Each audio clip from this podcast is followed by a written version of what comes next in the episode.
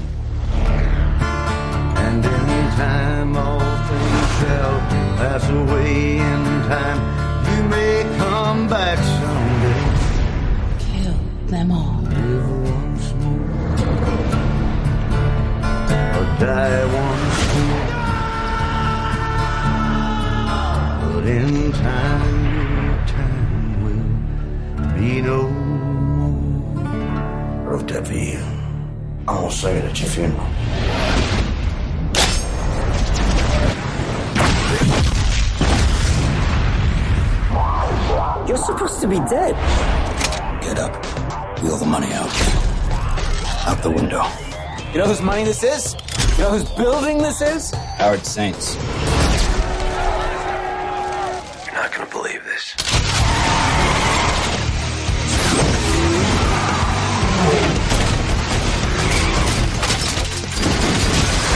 We're really sorry about your family. What do you think he does? Maybe he's an artist. Get everyone in. We're going hunting. This is not vengeance. No, it's not vengeance. It's punishment.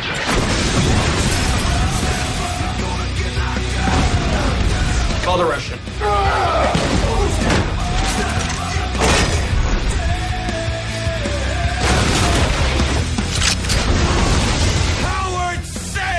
Took everything from me. Castle dead. Those who do evil to others will come to know me well. No one's ever stood up for me before. Call me the Punisher. Oh! Shouldn't play with knives. Hey there, it's Brian Davis, and for this week's episode, we're going to cover The Punisher from 2004. The studio was Lionsgate Films. The release date was April 16, 2004. The running time, 123 minutes with the rating of R. The budget was 33 million and the box office took in 33 million, making it the 83rd ranked movie of 2004 and that was domestic gross. Rotten Tomatoes gives it 29% rotten from 169 reviews. The critics' consensus was a good cast fails to elevate this overly violent and by the numbers revenge flick. Roger Ebert at the time gave it 2 out of 4 stars, and here's his review. The Punisher is a long, dark slog through grim revenge. Unlike most movies based on comic book heroes, it doesn't contain the glimmer of a smile, and its hero is a depressed alcoholic well, he might be, since his entire family, including his wife, child father, and even distant cousins, have been massacred before his eyes. As he seeks vengeance, he makes the Charles Bronson character in the movie Death Wish look relatively cheerful and well adjusted. I wonder if the filmmakers understand quite how downbeat and dark their movie is. It opens with an FBI sting that leads to the death of a mobster's son. The operation, we learn, was the last assignment before retirement for Agent Frank Castle, played by Thomas Jane. The criminal, a wealthy, high profile money launderer named Mr. Saint, played by John Travolta, orders Castle's death, and then his wife, Laura Harring, adds his family, his whole family. This sets up a sequence from which the movie hardly recovers. Castle has a romantic walk on the beach with his wife Maria, Samantha Mathis, a hug from, with his child, and sentimental moments as his father, Roy Scheider, speaks at a family reunion. Then Castle's gunmen mow down the entire family in a series of gruesome vignettes, not neglecting to linger on the death of the wife and child after their pitiful attempt to flee. Castle kills a few of the attackers, but is cornered on a pier, shot repeatedly, doused with gasoline, blown up, and lands in the water. This establishes a pattern for the movie. No one is killed only once. Later in the film, a target is shot, chained to the back of a car, and dragged into a car lot where all of the cars explode. Miraculously, Castle survives and is nursed back to health by one of those useful cliches the dark loner who lives by himself on an island and possesses the wisdom of the ages. The rest of the movie involves his recovery, his preparations, and his methodical revenge against Mr. Saint and all of his people. Several colorful supporting characters are introduced, especially the three oddballs who live in the shabby rooming house Castle occupies. They are Joan, Rebecca Romijn Stamos, a sexy but frightened woman with an abusive boyfriend, Mr. Bumpo, John Pinette, a tubby sissy, and Spacker Dave, Ben Foster, who is pierced in ways you don't even want to think about. We have all been indoctrinated in the notion that we are family, and these three attempt to include Castle in their circle, despite his need to isolate, drink, kill, and brood. There is something a little odd when he's invited over for ice cream and cake. The movie is relentless in its violence. There is a scene where Spacker Dave is tortured by having his piercings removed with pliers. The scene breaks the fabric of the film and moves into a different and macabre arena. The Punisher opens on the same weekend as another movie about a gruesome massacre and an elaborate revenge, Kill Bill Volume 2, but they are as different as night and day. Kill Bill Volume 1 vibrates with humor, irony, over the top exaggeration, and the joy of filmmaking. The Punisher is so grim and cheerless you wonder if even its hero gets any satisfaction from his accomplishments. That said, I have to note that the film, directed by Jonathan Hensleigh, is consistently well acted and has some scenes of real power. That the Punisher is a dreary and charmless character does not mean that Thomas Jane doesn't play him well. He goes all the way with the film's dark vision and is effective in the action scenes. Travolta as Mr. Saint finds a truth you would not think was available in a melodrama of this sort. His grief over his son and possessive jealousy over his wife are compelling. The film doesn't simply set up Saint as the bad guy and a target, but devotes attention to the character and develops an intriguing relationship between Saint and his right hand man, Quentin Glass, the always effective Will Patton. The Punisher is able to use Saint's jealousy to drive a wedge between the two men, but here's the strange thing.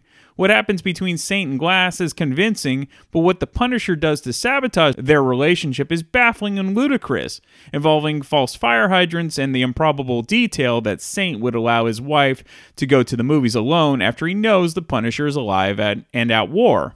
Right down the line, the performances are strong. Even the three misfits in the rundown rooming house are given the dimension and screen time to become interesting. The screenplay by Michael France and Jonathan Hensleigh, based on the Marvel comics, doesn't simply foreground the Punisher and make everyone else into one dimensional cartoons. There's so much that's well done here that you get a sense a good movie slipping away. The movie would either be lighter than this one or commit to its seriousness like Scarface. This one loses control of its mood and doesn't know what level of credibility it exists on. And at the end, we feel battered down and depressed, emotions we probably don't seek from comic book heroes. And that's the end of his review. So I definitely agree with Ebert's assessment of the film, but it's also why I enjoyed the movie when I first saw it back in theaters in 2004. The fact that a superhero movie for once was this dark and similar to a Death Wish type of, you know, vigilante film was sort of refreshing. Too often, comic book characters are just watered down, which makes sense because they're normally developed for younger audiences. And usually, villains are killed by their own volition, meaning they fall off a ledge or whatnot. It's never the hero doing the killing outright. The Punisher is not that type of hero, and I think this darkness is portrayed well in this film. All right, let's get into the main cast. You get Thomas Jane, who plays Frank Castle in The Punisher.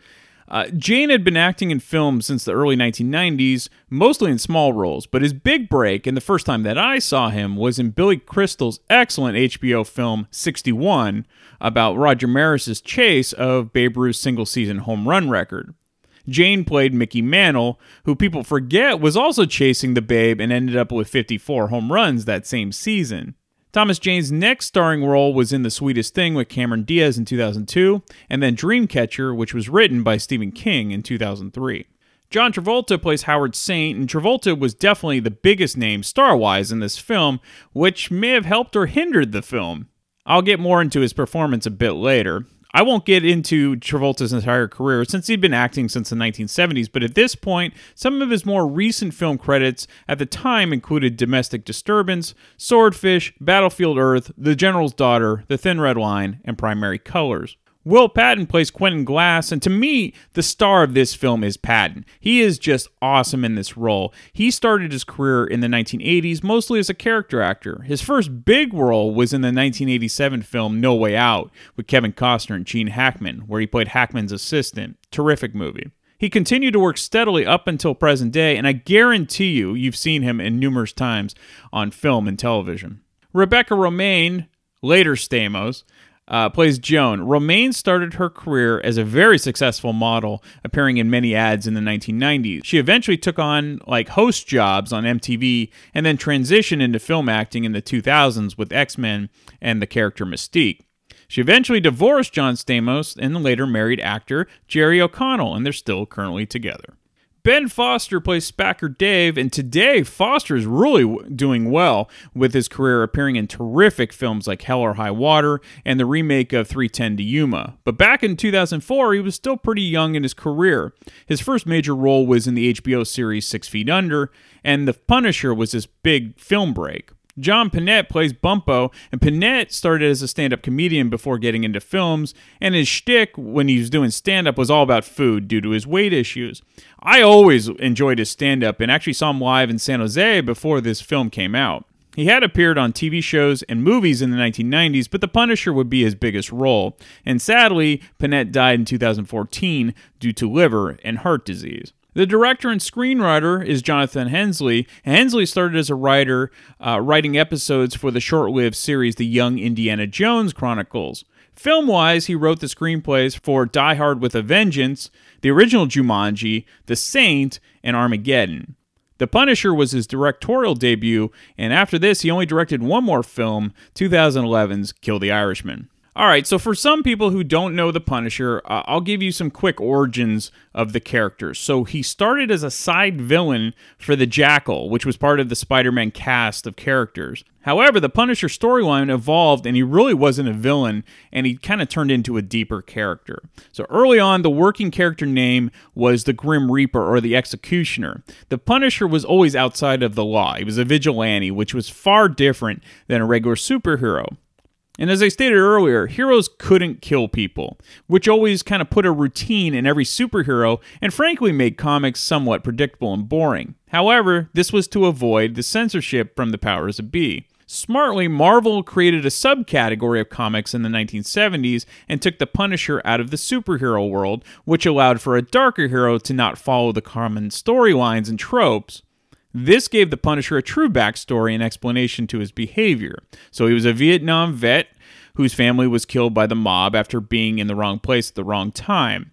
The justice system didn't do anything about the slaughter of his family, so he decided to seek vengeance on the people who killed his family, and this led to him avenging for people who had the same tragedy as him. He was a true vigilante.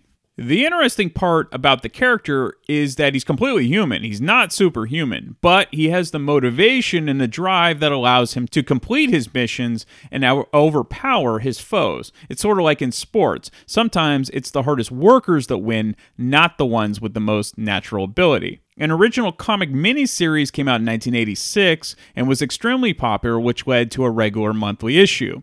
The violent and different type of hero was refreshing compared to the you know, tried and true stories that had been appearing for decades in comics. Sometimes you just want to see someone kick ass, and that's exactly what The Punisher did.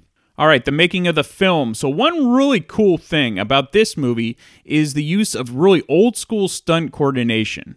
The director said no CGI, everything had to be stunts and real explosions. And I think that really enhances the film. The problem with today's special effects, and I say it over and over again, is that they all look the same and they're sterile and it's lazy. So, regardless of what you think about this particular film, I admire the effort they put into it, stunt wise and acting wise. And even Ebert mentioned this. So, when you see this movie and you see guys on fire, it's real stuntmen. Discovering this made me appreciate the film even more.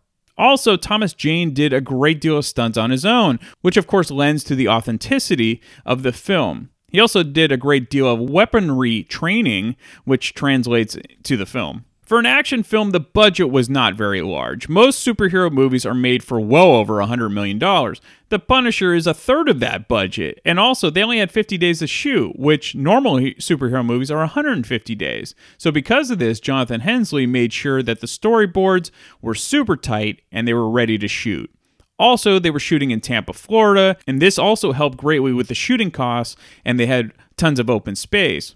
However, the lightning and rainstorms added challenges to the shooting because they could happen randomly. Director Jonathan Hensleigh was also very influenced by Sergio Leone, Don Siegel, and Clint Eastwood with regards to filmmaking. And another thing that Hensleigh was smart about that today's filmmakers could take away was that he didn't want to film longer than two hours. He did have a first cut that was two hours and 40 minutes involving a subplot about a rogue FBI agent named Jimmy Weeks who gave up Frank Castle to Howard Saint.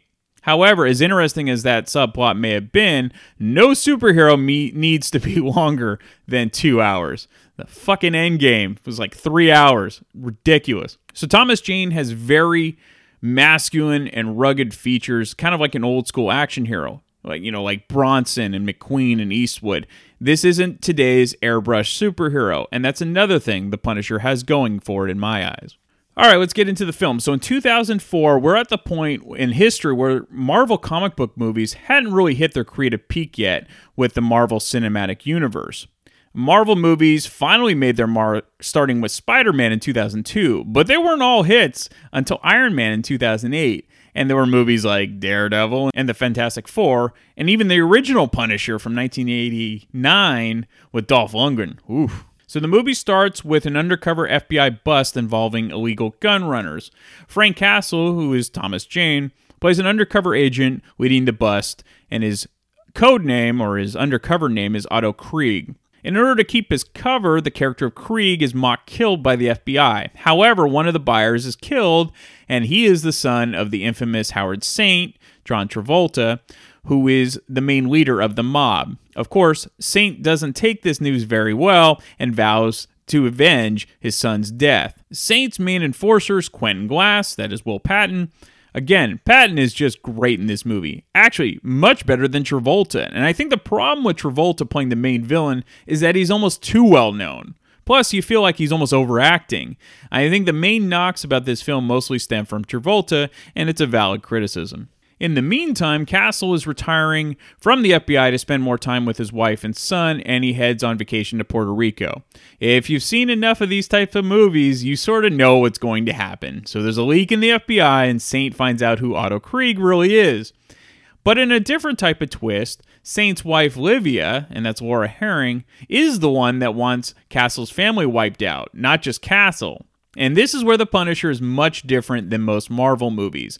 Yes, people are killed in comic book movies all the time, but usually it's not a massacre like in this scene. This is a straight up mafia hit, and it's as violent as any Scorsese movie. How's that for irony considering Scorsese's comments about superhero movies?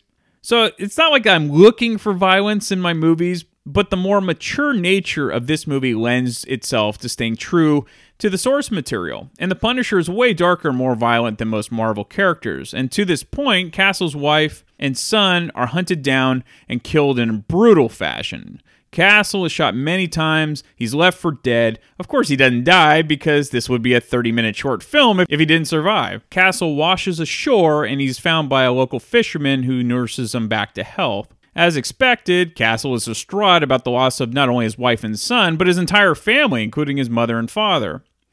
Of course, there's a little movie magic where after he his recovery, he decides to leave the island. He finds a shirt that is washed ashore and it has a skull on it, which is, of course, the infamous Punisher skull logo that the character is best known for. So he heads back to the United States. He stockpiles an arsenal of weapons.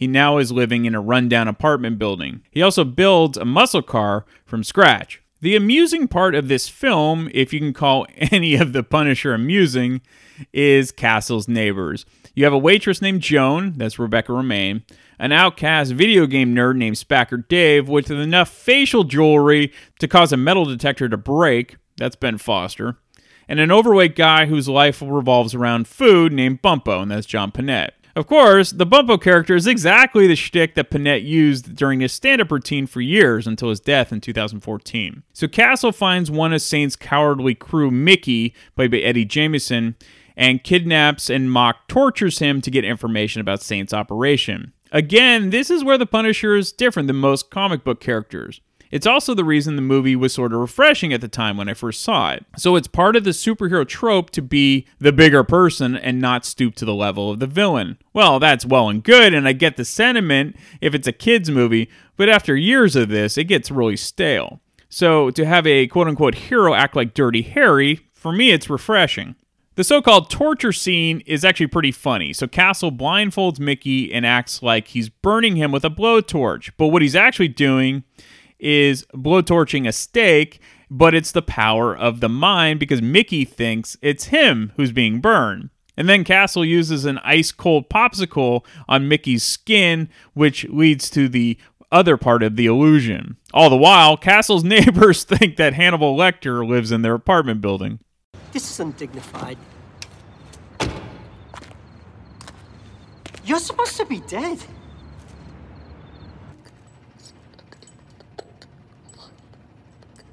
Let's talk. Stay away from your castle. I have friends, you know. Let's talk about your friends. Make your own friends, buddy. I'm not saying nothing.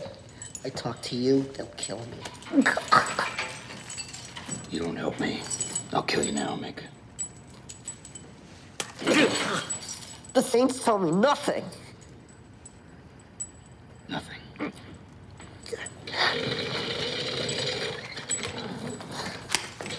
Pay your rent, your legal bills. You should know something.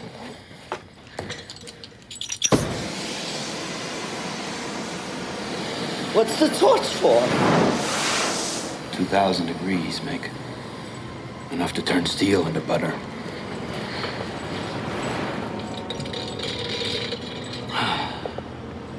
Won't hurt at first. It's uh, too hot, you see. The flame sears the nerve endings shut, killing them. You go into shock, and all you feel is cold. Isn't science fun, Mickey? Ah! Oh, I don't know shit. You'll smell burning meat, and then. Then. it'll hurt. I swear I'm telling the truth.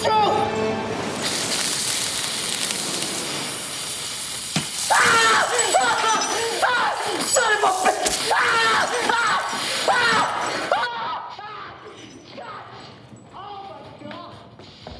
Should we call the police? Let's stay out of it. He's a very scary man. He's killing someone, and we're next. Exactly. No, no, wait!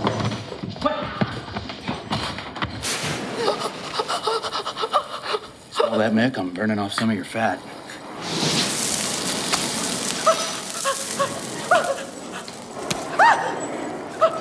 I'll tell you anything.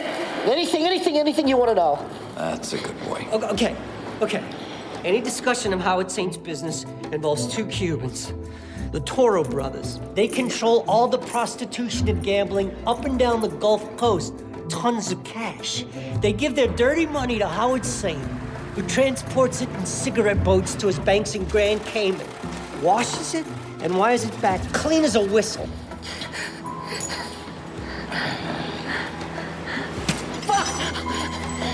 For the love of God.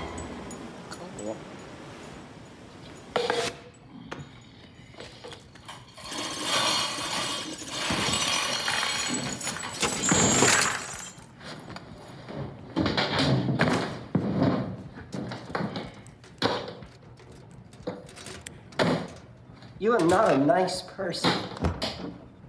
So what's up? You gonna string up Howard Saint and blowtorch him? I like that idea.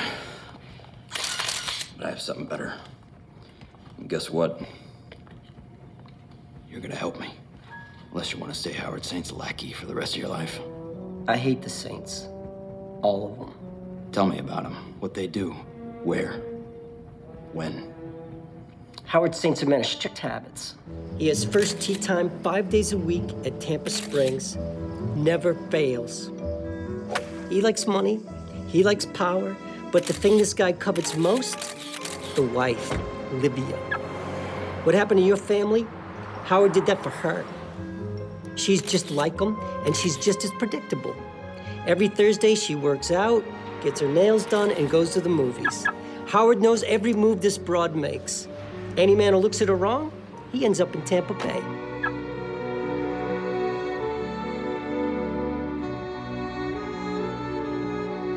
Let's not forget Johnny Boy, the son you didn't kill. What a putz. Last but not least, Quentin Glass.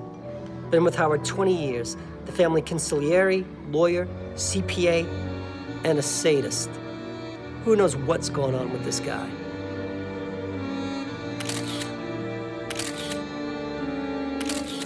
So, for whatever reason, Castle decides to come out alive to the public instead of hiding out in the open. And he's basically telling Saint he's going to take him out and his crew out.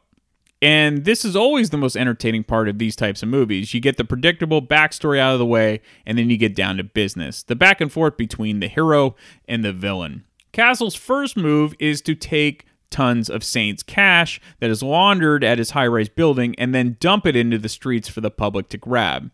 Again, there's a lot of Dirty Harry in the Punisher character. However, even though his goal is to wipe out Saint's entire empire, it won't bring back his family, and he continues to drink himself to excess every night. However, whether he realizes it or not, he has empathy for his neighbors, as shown by him standing up for Joan against her abusive ex boyfriend. Come on, Joni. Open up the goddamn doors! I tell you, I'm fucking My feelings. Want to talk to you now. How you hurt my feelings. Hmm. Johnny, open up the gun! doors! Sorry, hurt my feelings, bitch! Um, dude?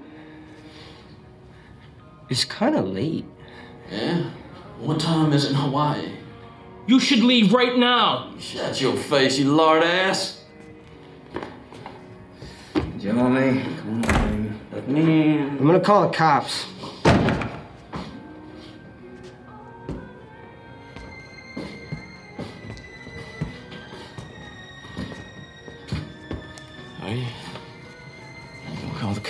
Them. Call them. Call them. Call them. Call them. Hey. Get out. Wait, wait, wait, wait, wait, wait. Mike, you don't have this. What? Tricks anymore? At the speed? What, what, what, what, what, what, what? Shouldn't play with knives.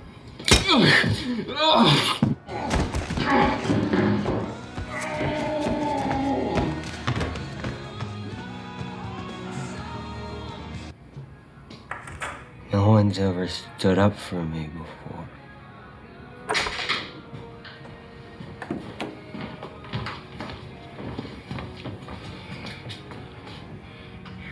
Come on, champ, let's get some ice on that. His ass, huh? He's fine. He's all right. I, uh, I've lived in seven cities in seven years, and in each one I've managed to find the one guy who will treat me the worst. But I'm trying to fix that. Your castle. Used to be. We saw you on TV. I don't have one. I'm Joan. Dave's the one with all the, um, the metal. And, and Bumpo's the. Well, you can probably figure out which one Bumpo is. We're really sorry About what? about your family. Did you know? No. I'm over it.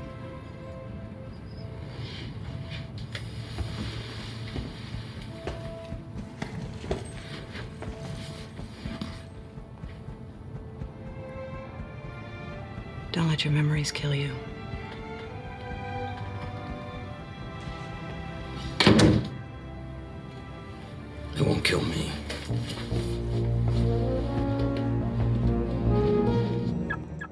Not all of Castle's plan to take out Saint is all brute force. He actually uses his secret agent skills for more subtle subterfuge. This plan is expertly used to take out Quentin Glass. However, I won't get into these details, but for me, it was the most intriguing part about the film. So I'll leave some details open for those who actually want to see this film. However, there's plenty of shoot 'em up action like Castle's standoff with the hitman Harry Heck, who is this singing assassin, and a dead ringer, no pun intended, for Johnny Cash.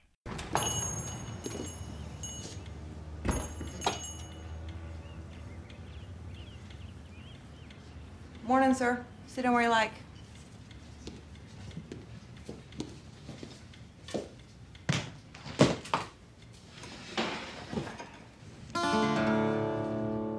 I can hear what you're thinking. All your doubts and fear. And if you look in my eye in time, you'll find the reason I'm here. And in time, all things shall pass away in time. You may come back someday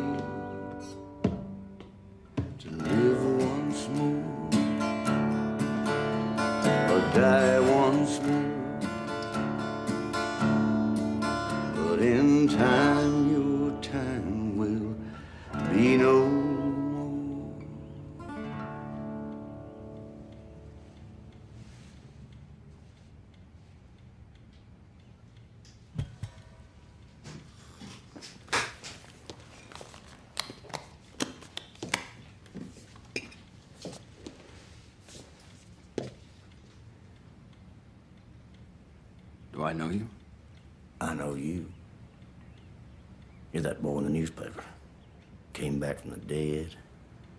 I didn't catch your name.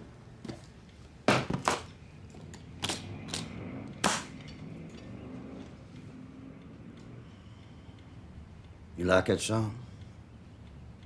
I wrote that for you.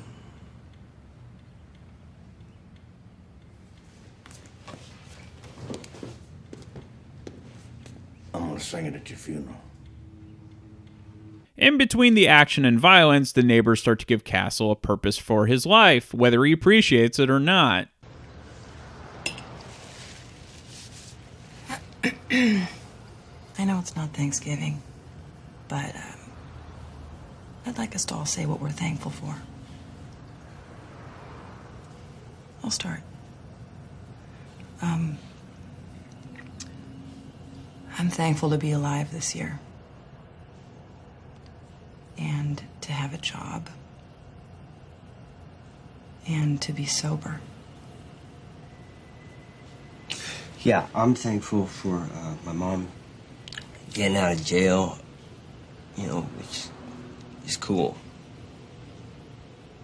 And uh, this girl gave me a number, um, which is also cool. Thanks for leftovers. Full. Uh, thanks for Diet Pepsi. And thanks for good neighbors.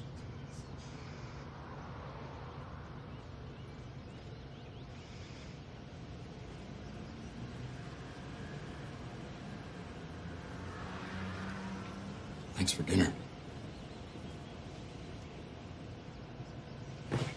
There's dessert. Ice Florentine. You have to try my ice Florentine. Come on, Dave. Come on. I need your help.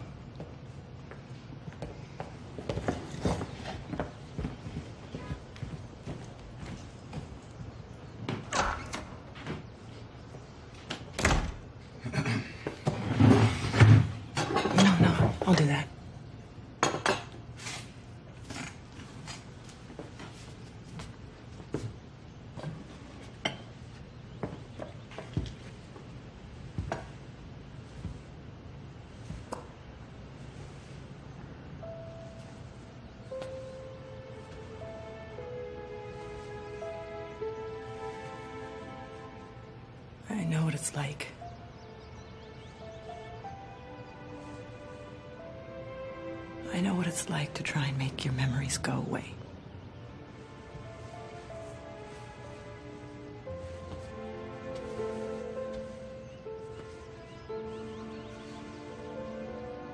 You can make new memories. Good ones.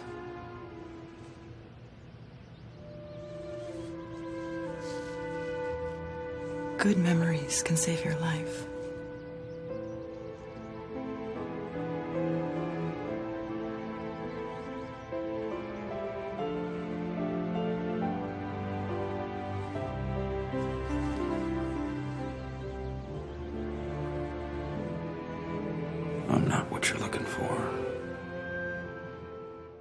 So we go back to the action. There's a great fight scene between Castle and the Russian, who definitely looks like a comic book villain. All the while, Castle's neighbors are blissfully unaware about the massacre going on in Castle's apartment. Until that is, the giant Russian throws him through their door. It's an awesome scene, though. Mr. Castle? Frank? I'm fine. He's not. The Russian was played by Kevin Nash, best known for his wrestling work in the WWE. Nash really is a giant. He's almost seven feet tall. Nash commended Thomas Jane for really doing well in the stunt work, which made the fight scene look really great. However, Jane accidentally stabbed Nash during the scene.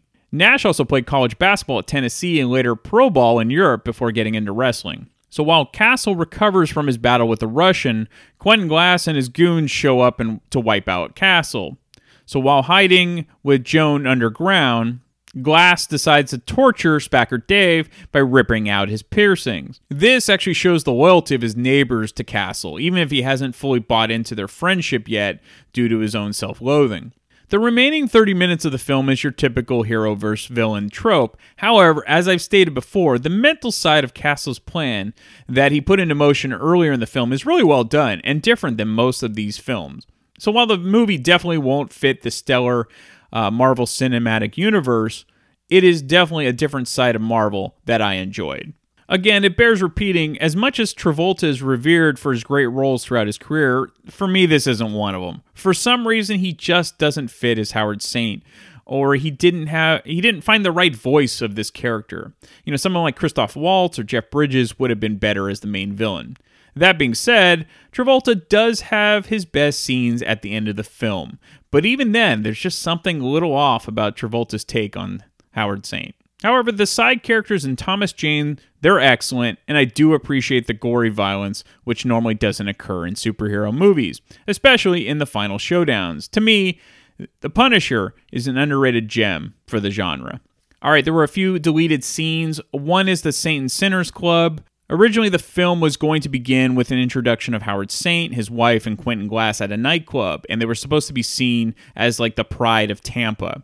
You can even see uh, former All Pro and Hall of Fame uh, safety John Lynch, who played for the Tampa Bay Buccaneers and later the Denver Broncos, in the crowd. And he's currently the general manager of the San Francisco 49ers. Eventually, the scene transitions to seeing Howard Saint's two sons, and this would eventually lead into the illegal arms deal, which eventually kills one of the boys. There's another deleted scene called Livia and Mickey, and this was to show how unpleasant and catty Livia was as a person. Basically, Mickey is waxing her car and she treats him like trash. It's a very quick scene. All right, some fun facts about The Punisher. Hugh Jackman was offered the role to play Frank Castle, but he passed on it and instead starred in Van Helsing in 2004. Thomas Jane trained for six to seven months with the Navy SEALs, and he gained more than 20 pounds of muscle for his part. The story and the plot was mostly based on two Punisher comic book stories. One was called Welcome Back Frank, and the other one was The Punisher Year One. There was supposed to be a sequel in which Frank Castle goes up against Jigsaw as the main villain. Hensleigh wrote a first draft of the script, but the studio didn't want to spend a lot of money on the film. And this caused Thomas Jane to pull out of the sequel, and then the film then evolved into 2008's Punisher Warzone, which was a complete flop, and I didn't even bother to see. Rebecca Romijn revealed that in a scene where she sews up the knife wound on Thomas Jane, she actually pushes the needle too far in and ends up actually sewing a couple stitches on Thomas Jane's body instead of just the prosthetic wound. Oof. At the time, this was the first rated R comic book movie since Blade 2, which came out in 2002. And the total body count, if you're wondering, 45. All right, we have two great guests that want to talk about The Punisher 2004. We get Eric Sinzak, who comes on to discuss the movie, and also Keith Rochford. Two great guests, both have a lot of great insight on this film, and we'll be back next week to talk about yet another random movie from my DVD collection. All right, we're back with Eric Sinzak. Welcome back, Eric. Thanks, Brian. Thanks for having me back on. So today we're going to talk about what I feel, and I think you do too, uh, an underrated Marvel movie that came out before all the hoopla, before Iron Man, before all that, four years before, and it's The Punisher, uh, starring Thomas Jane. Uh, when you first saw, were you, well, one, let me start. Were you a fan of the comics? Yeah, actually, I got into Punisher probably, you know, when War Journal was coming out, so I picked up uh, several of those and just uh, got, you know, read through them and I, I, was kind of a passive fan. I, I didn't start off, you know, collecting a whole lot of them, so I picked them up and just, you know, here and there. But uh, I really love the art, and uh, you know, just I thought that the whole the grittiness of of the Punisher was just a, a real neat, uh, you know, way that Marvel went with that, and that they accepted it, uh, you know, as opposed to the, you know, the superpower characters. So I thought it was really kind of cool that they they you know let that in. I know war comics were you know not a big thing in in you know in Marvel, but you know they let uh, they let that storyline play out. So I thought that was kind of cool. Yeah, definitely, definitely. So when this came out, did you see it in the theater, or was this something that you waited till when it was released on video? I actually, I think I caught it on cable the 1st mm-hmm. time. And but, did it uh, did it meet what you would hope for for a superhero movie, and and what about it uh, resonated with you? Uh, you know, honestly, I I didn't like it the first time I watched it. Uh, mm-hmm. I it was kind of on par with the Dolph Lundgren uh Punisher from before the one with yeah. Jr. Uh-huh. So it kind of kind of fell flat for me a little bit. But you know, I did a rewatch of this recently, you know, because we had talked about doing a review of this. Mm-hmm. And I I'm a big fan of the Jon Bernthal Punisher uh, mm. series that came out recently, and I, I gotta tell you, you know, seeing it again, I'm I'm actually loving this film a lot more than I used to.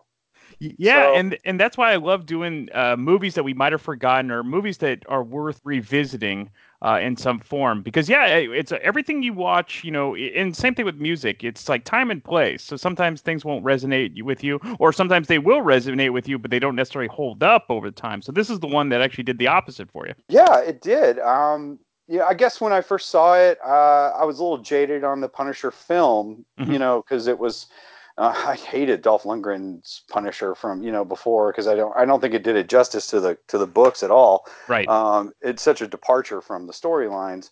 Uh, I mean, I know the character and everything was right, but you know, it was. Uh, I, I, just I didn't like it very much. They they tried to go go after it, but they didn't bring the the story correct. But you know, the, this I think I think this you know was more on par with where they they were going to where it should have gone. And I don't think without this film, we would have gotten the Jon Bernthal Punisher that we got from the Netflix Punisher. I don't think yeah, we would. That's a good point. That's good. And I'm actually surprised there wasn't a sequel for this. I mean, I know there were talks about it, but it just it never panned out. And this didn't do bad at the box office either. It wasn't huge like the the current Marvel movies, but it, it did pretty well considering. Yeah, yeah, I know. I know it did.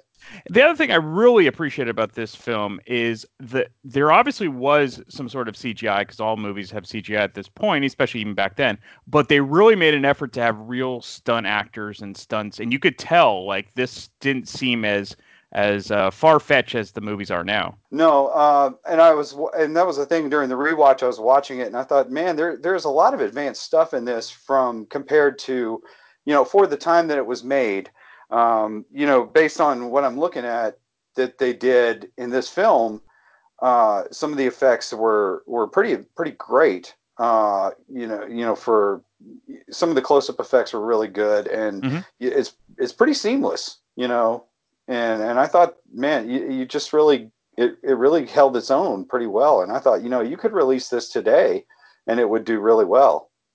I think so too. It wasn't for lack of a better term, overblown. like it just seemed uh, it grittier and, and more real, and that's maybe lends itself to the character itself. How did you feel about Thomas Jane as the as the Punisher? Well, he's not a, you know, he was not a A-list actor. Um, you know, it's not like having a Robert Downey Jr. or somebody like that playing it. So I think that kind of her- hindered it. You know, the A-list actor was playing the villain. You had John Travolta playing the villain. So I think that was really kind of a a, a tough sell for a lot of people. So I think that was really kind of a, a little snag in in the production of the film and getting the film out there to a lot of people. Mhm. But um, I- you know, he did a he pulled that off real well. You know, he went, you know, from going from this great uh, upbeat cop. The act his acting was really wonderful, and and Mhm. you know he right when his he, all of his family gets murdered, you know, he goes right into the broken man and trying to recover from it, and then just vengeance, Right. just turning turning to vengeance. His his whole demeanor, and then trying not to let himself get involved with the girl in the apartment. And then you know he just he he sees like he wants to, and then he's like you know all those moments where he's with her, and he's like you know Joan when he's with Joan, and he's he's like uh, maybe but no, I'm not going to. You know, he's Right. not going down that road. so he's like, you know, that's really good. That's pretty good. It's, he sells it really well. The character. It's he, he sells the character quite well. So, uh, and I, I don't know how you feel about it, so I won't give you my opinion yet. But how did you feel about John Travolta? Now, I understand they had to get a big name, but what did you think about him as as the main villain? I- Travolta's characters for villains have a tendency to be hokey to me. Yes, exactly. but this is one I think the hokey factor is a little minimal. Mhm. Um, so I actually thought he he played it pretty well. Um, I don't think you know he he he starts off kind of blah, but he by the time he ramps up toward the end where he's you know he's killing his wife and he's Yeah. killing his best friend, I'm thinking he's pretty vicious. He gets he gets downright brutal at the end, Yeah. and I'm thinking he's he's playing it pretty damn good there toward the end. I liked it toward the end there, and I thought, man, you're really he, he nailed it right there at the end. But right at the beginning, I thought, eh, it's kind of yeah. But you know, he eventually he evolved into that, you know, awful, mean guy. You really want to see him get his right there Mhm. toward the end. Right, right. And you and I are in lockstep. I thought at the beginning, I'm like, this was just a bad choice to play him. But you're right. He gets better throughout the film. But to me, uh, the the best villain is actually his assistant, Quentin Glass, played by Will Patton. I thought I thought he was great the whole movie. Right, and I actually felt bad for Yeah. Will Patton's character. I was like, you did not deserve the shit. You, I was, man, I was feeling terrible for Will Patton right there when he gets knifed. I was like, Yeah. oh, this sucks, man. But that was the Oh. great great part. That was the great plot point. That was the twist that um, you know, it wasn't just action. There was also some cerebral stuff going on there. Right, right. And it was well thought out. It was a well played revenge plot that they they did with you know having uh, him come back, take those photographs, and pl- pl- plan out that whole labyrinth of revenge that he takes you know takes him through, and you know making him destroy his life. Yeah. you know Exactly. that was what I thought was masterful in the story writing and taking him through all that. Now it would have been easy just for him just to go one by one and just kill off this guy and kill off this guy, make it very one dimensional. But they actually put some real thought into how he was going to knock down all these dominoes and make them knock down themselves. Right, and I think that's why this film actually holds up well. Is they did put some thought into the plot, and a lot of superhero movies don't do that. I mean, they they have to have a plot for the action, uh, but this one actually goes a little deeper. I also like that, and part of this is the character. I, I like that he kills people. like there is no backing off. It is kind of the ultimate like vigilante movie. It's almost like watching a Charles Bronson movie in some ways. You know?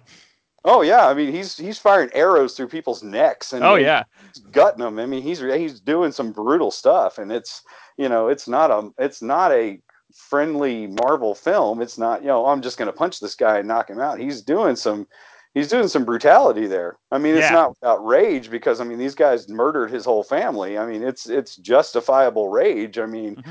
You know, if somebody came and just blew up your house and killed your parents and your whole family, you would feel, you know, the same way. So, but it goes against the the whole superhero trope, which is you can't. You're a superhero. You have, uh, you know, you're you got to use your powers with honor, and if they die, it's always by their own, you know, their own hands. You know, they fall off a ledge or something like that. But you can't do it on your own. The Punishers uh, totally don't that. How did you feel about the side characters, the people in the apartment, and definitely of the time was Rebecca Romijn. so um, Yeah. you, know, you don't see her much anymore. But also the the biggest one that came out of all of them was um, guy John that had Pinette. John Pinette, definitely, and then the guy with all the the jewelry in his face, he Ben. Foster. Yeah. Oh yeah, Vince Foster. Yeah, I thought that was really cool. Um, having them there gave a little bit of levity to the situation and um, took you know some of the pressure off parts of it and gave you some interest in people that were around him. I thought that was kind of neat because especially the dinner scene was kind of cool. Um, you know, because it's like you think uh, the guy's back, he's stalking stalking her again, and and then they're like they invite him in, trying to get him to uh, you know humanize him a little bit and make him make him you know just sort of relax and let him know hey we're we're family here we're here for you we're here to you know make you not feel so you know sad and scared just you know we're here for you and i really thought it was great how they stood up for him when they all came you know when after the russian came and everybody Yeah. you know they were going to attack him they all s- rallied around him and, and they're like he's like why did you do this for me it's like well we're family you know Yeah. so i thought that was pretty pretty neat for that Yeah, yeah, absolutely. And and speaking of that Russian scene, yeah, that was a brutal fight scene. And and on the special features, they don't hold like they show you like how they did it and how we were smashing guys through walls and everything. It it was a really well done fight scene.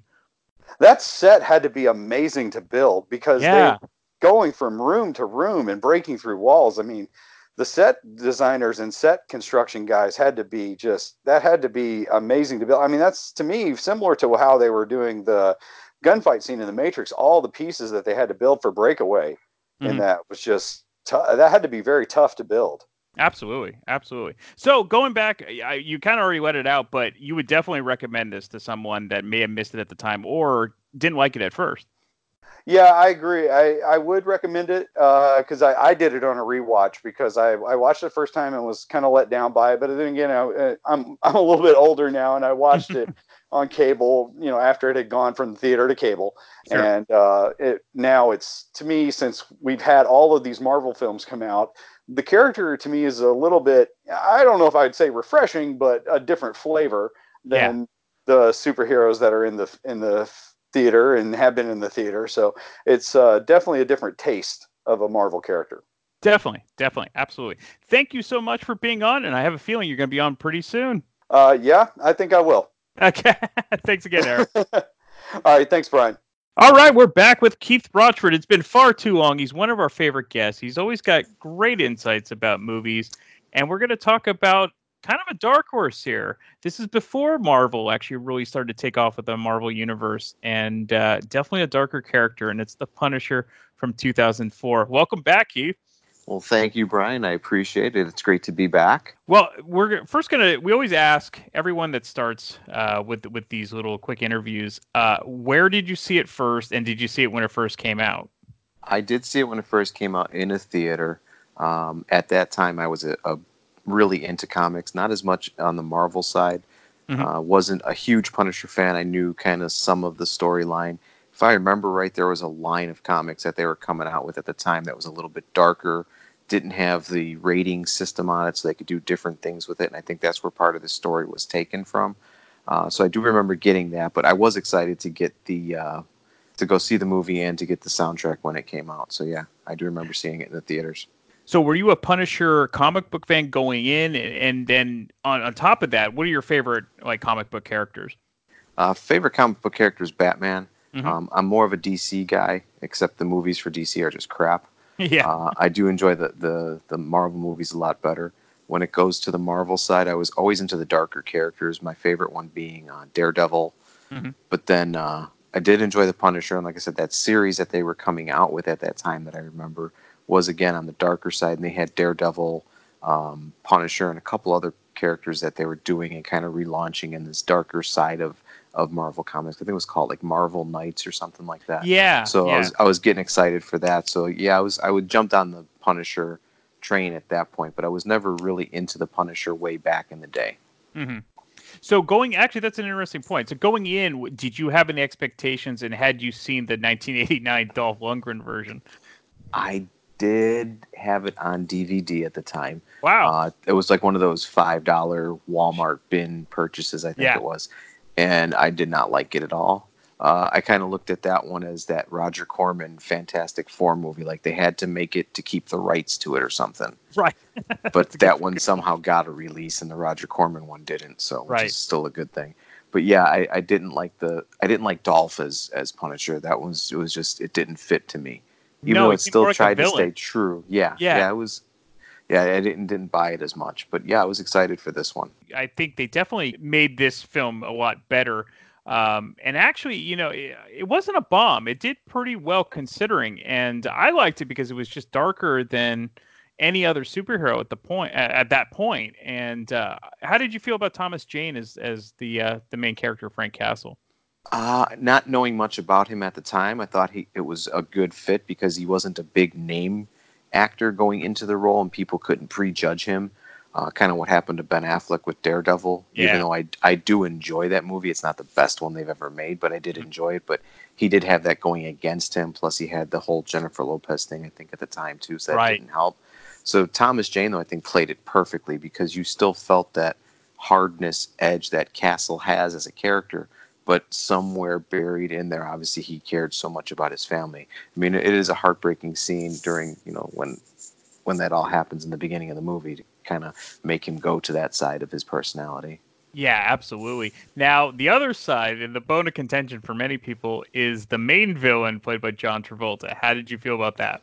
I wasn't a big fan of him as I looked at it as he just basically took the character that he played in Swordfish Mm-hmm. and just revisited that for this one. That's and I didn't call.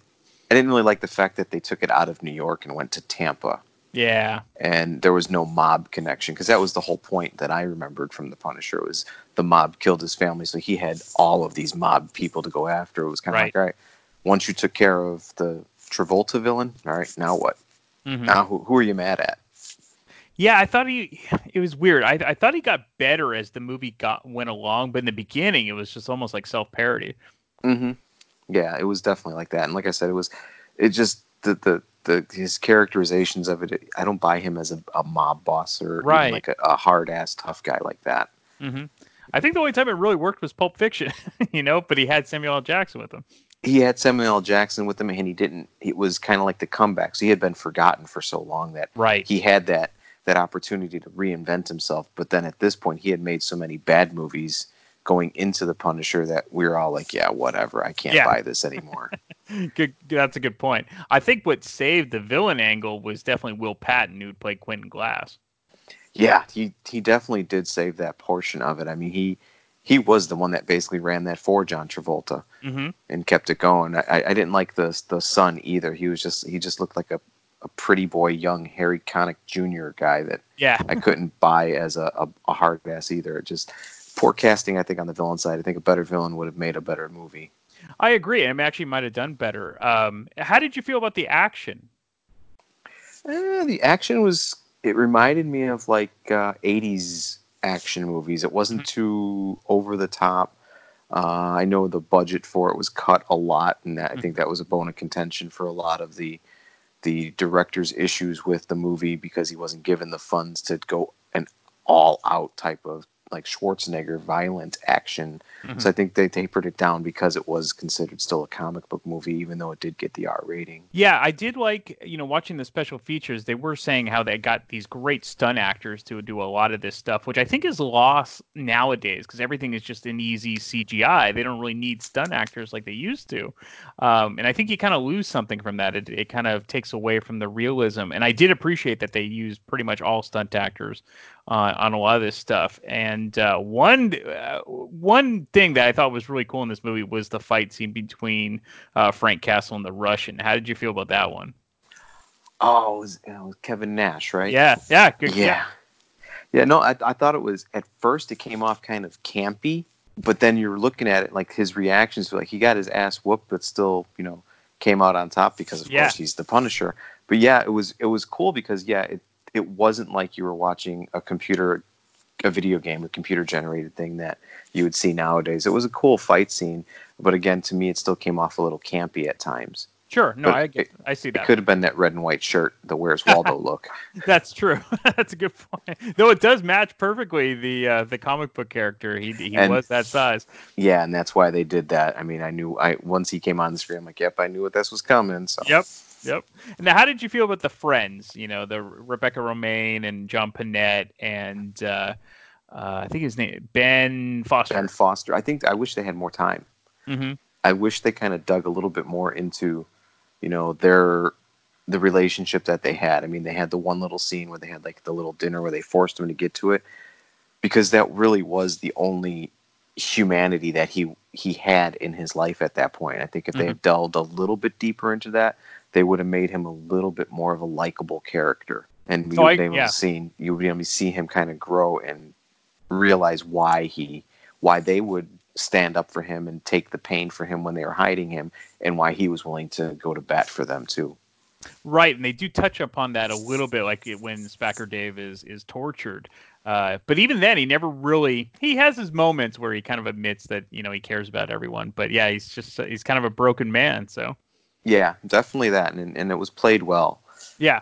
What other things stuck out in the movie for you? And uh, you know, would if it wasn't for this podcast, would you have revisited it? i've watched it a couple different times i, I own both the regular and the unrated versions on DVD, Oh, cool. so I, i'm my movie collection has a ton of the comic book movies so even the bad ones like jonah hex and that i'd buy them just because it's related to the comics so now, here's I, a good question for you. Actually, I, not to cut you off, but like, what is the difference between the unrated and the ratings? I don't think I have the unrated version. the unrated version they you have the option when you play it you can watch some of the background scenes from the gulf war in the Mm. beginning of it through animate the like the animated storyboards they never actually filmed it Mm.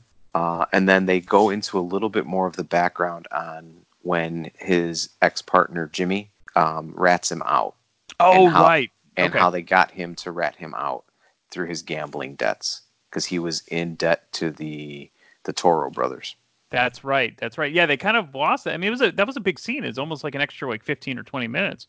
Yeah, yeah, and it, I think they said something about they cut it for the pacing because it was literally right between like the death of Castle's family and Mm. the the death of the the saint's son and the funeral and them trying to go after Castle and all that. So there Mhm. was I think they cut it for timing wise. Um, I wish they would have gone a little bit into more of how he survived Right. Right. because I, I, I, I the only big note I had was he gets shot point blank and then blown up off of this little pier into the water hmm and some random guy out in the islands brings him on on his boat and then he's he's alive He's magically good again, and he Right. finds sh- he finds the shirt, the Punisher shirt.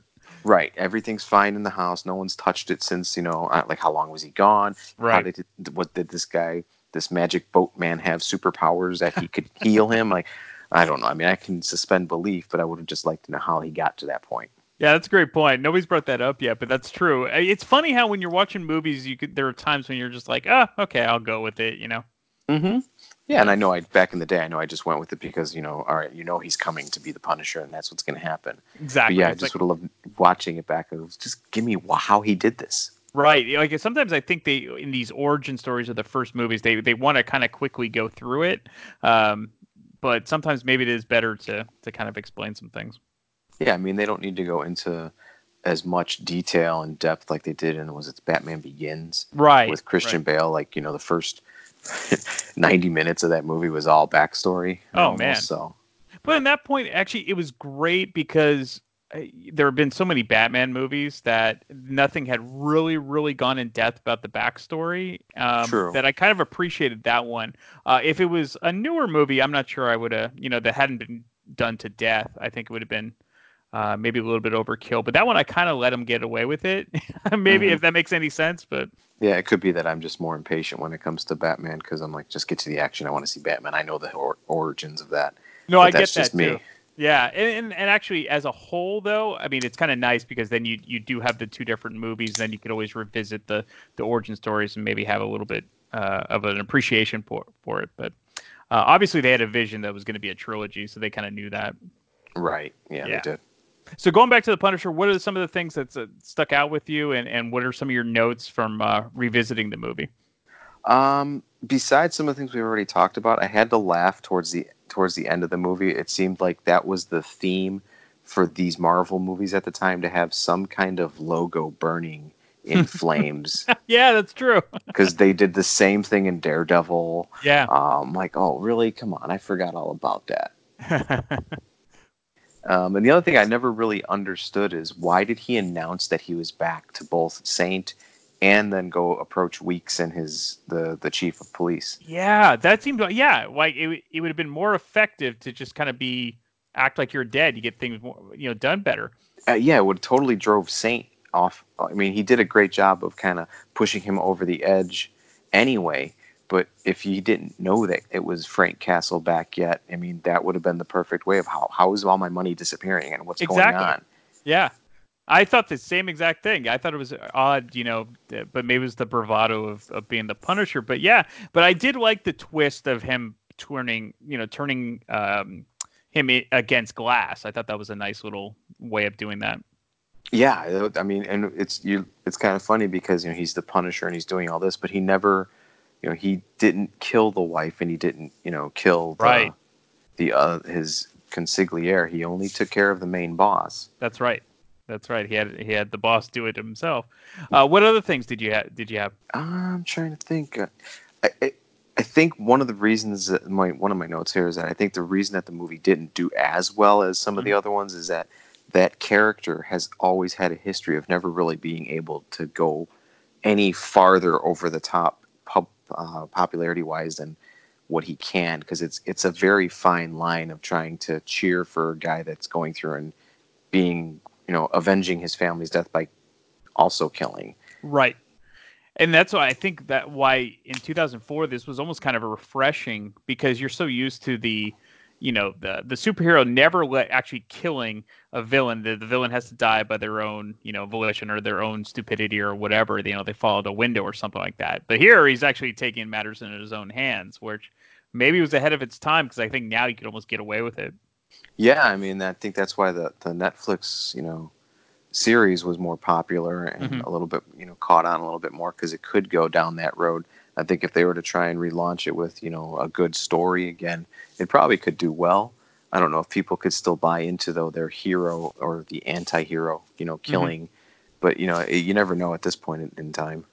Then again, like Kick Ass did really well, so maybe yeah. uh, maybe something like that. Yeah, because that yeah, I think it just depends on on who they get. I know they wanted to do a sequel to this, and they were up to do it, but then the director I guess that they didn't like where or where it was headed, and he dropped out. And he also co-wrote the film, so yeah, he dropped out, and then I think the story that they were going to go with Thomas Jane didn't like it, so then he started to drop out. Mm-hmm. So they kind of shelved everything, and then they came out with like a follow-up. I think it was called Punisher Warzone. Right. I, I watched it once. I don't remember a bit of it. Yep. no, me neither. so so going back obviously this is one you like this is one you would recommend and especially if it, you want something different from the the marvel you know cinematic universe. Yeah it's definitely a little bit more of a it's not a popcorn movie where you're just going to sit there like watching all the avengers movies with things are blowing up and there's colorful characters having one liners there's a couple of th- scenes like that but this one is a little like you said darker um, but it, it's it's more interesting, I would say, and introspective, where you, you really don't know how to feel about some of these these things going on in the movie. But it's still a good movie to me. You know, yeah. going through it, I, I enjoyed it, and I going back, I'd probably watch that more often than some of the other ones that you know they've come out with since then. Cool, and that's that's why we do movies like this because I think it's easy to forget some of the the lesser known ones, and this is why we do this on the podcast so we can dedicate full episodes to not just the most popular ones, but also the the dark horse ones. Yeah, definitely, and like I, like we were saying, you know, it was I think it was ahead of its time, especially since at that point Spider Man I think had come out. Mm-hmm. So and then Daredevil, which was a little darker than Spider Man, but still kind of cleaned up for the masses. But then when they went to the Punisher, like it's got to be rated R. He's going to be killing people. So yeah, it's also uh, kind of a tangent. They've never, still to this day, never done a great Fantastic Four movie. No, they have not. Yeah, they keep screwing it up, and I, you know, that's the one thing they can never get right. The best Fantastic Four movie, I think, is The Incredibles. that's a great point. Yeah, that's true. That's done right. So we'll leave it at that. Thank you as always, Keith. All right, thank you for having me. I appreciate it. Hey, this is Brian Davis, and you might know me from the Damn Good Movie Memories podcast. And now get ready for the Bad Beat Show on thatmetalstation.com from 11 p.m. to 1 a.m. Eastern every Wednesday night. I'm going to play some kick ass hard rock inspired by the blues, because after all, the foundation of all things rock and metal is, of course, the blues. So join me every Wednesday night for the Bad Beat, because even when you lose, you still win. We are officially on Spotify now. So if you don't use iTunes, if you don't use the Podbean app, you can go to Spotify and get all of our past episodes. You can stream it on there. So if you're a Spotify user, you can go find Damn Good Movie. I can't even say my own podcast. Damn Good Movie Memories. Yes, I know what I'm talking about. I'm the host, right? Okay, so go to Spotify, look for Damn Good Movie Memories. You can stream all of that stuff. And yeah, so if you don't want to use iTunes, you don't want to use Podbean, you can use Spotify as well. All right, before we sign off, we do have T-shirts are available for sale. All you have to do is go to TeePublic, that's T E E P U B L I C dot com, and you can get your very own Damn Good Movie Memories t shirt. You can get all sizes, any gender, you can get whatever you want just at the tip of your fingers. So just go to teepublic.com, look up Damn Good Movie Memories, and you can get your very own t shirt. If you enjoy this podcast and are an iTunes user, please do the show a favor and head on over to the official iTunes page for Damn Good Movie Memories. Be sure to leave a rating and a review. This will allow the show to appear higher in the algorithm and spread the joy of this podcast to the masses. If you are not an iTunes user, you can still listen and subscribe on Podbean at damngoodmoviememories.podbean.com. Be sure to like us on Facebook under our Damn Good Movie Memories page. You can also listen to a limited number of episodes on YouTube. I hope you enjoyed this week's episode and be sure to tune in next week for an all new episode of Damn Good Movie Memories. I am Dr. Fuck. And I'm the Absol Alcoholic. And we are part of the Rock and Metal Combat Podcast. We are the Rock and Metal Combat Podcast. That's right. And the way you can check us out is we are on iTunes and also Podbean. And we forgot a review recently. I got this review right here. It says right here, it says, Rock and Metal Combat Podcast is the greatest podcast in the world, and it's my number one podcast, signed by Science. Now, and then Science also says, Science! Science also said, my second favorite podcast is It Doesn't Matter, the rest suck. Rock and Metal Combat Podcast on iTunes and Podbean. Check it out. Science! Are you ready for the hottest new podcast out there? Check out the Vieira Vault, featuring none other than Dr. Fuck Ralph Vieira. You will hear personal stories and personal songs from the vault. There ain't nothing else like it. The one, the only, the original Vieira Vault on Podbean, Stitcher.com, and iTunes. Spreaker. God damn it.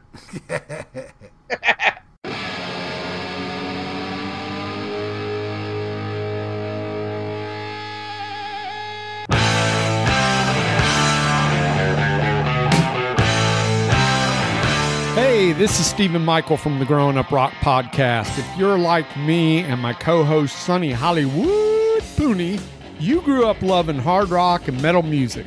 Check out our podcast where we talk to bands and artists that help create the soundtrack to our lives, along with playing some killer new and old deep tracks of kick ass guitar driven rock and roll. Find us wherever you find your podcast to listen to.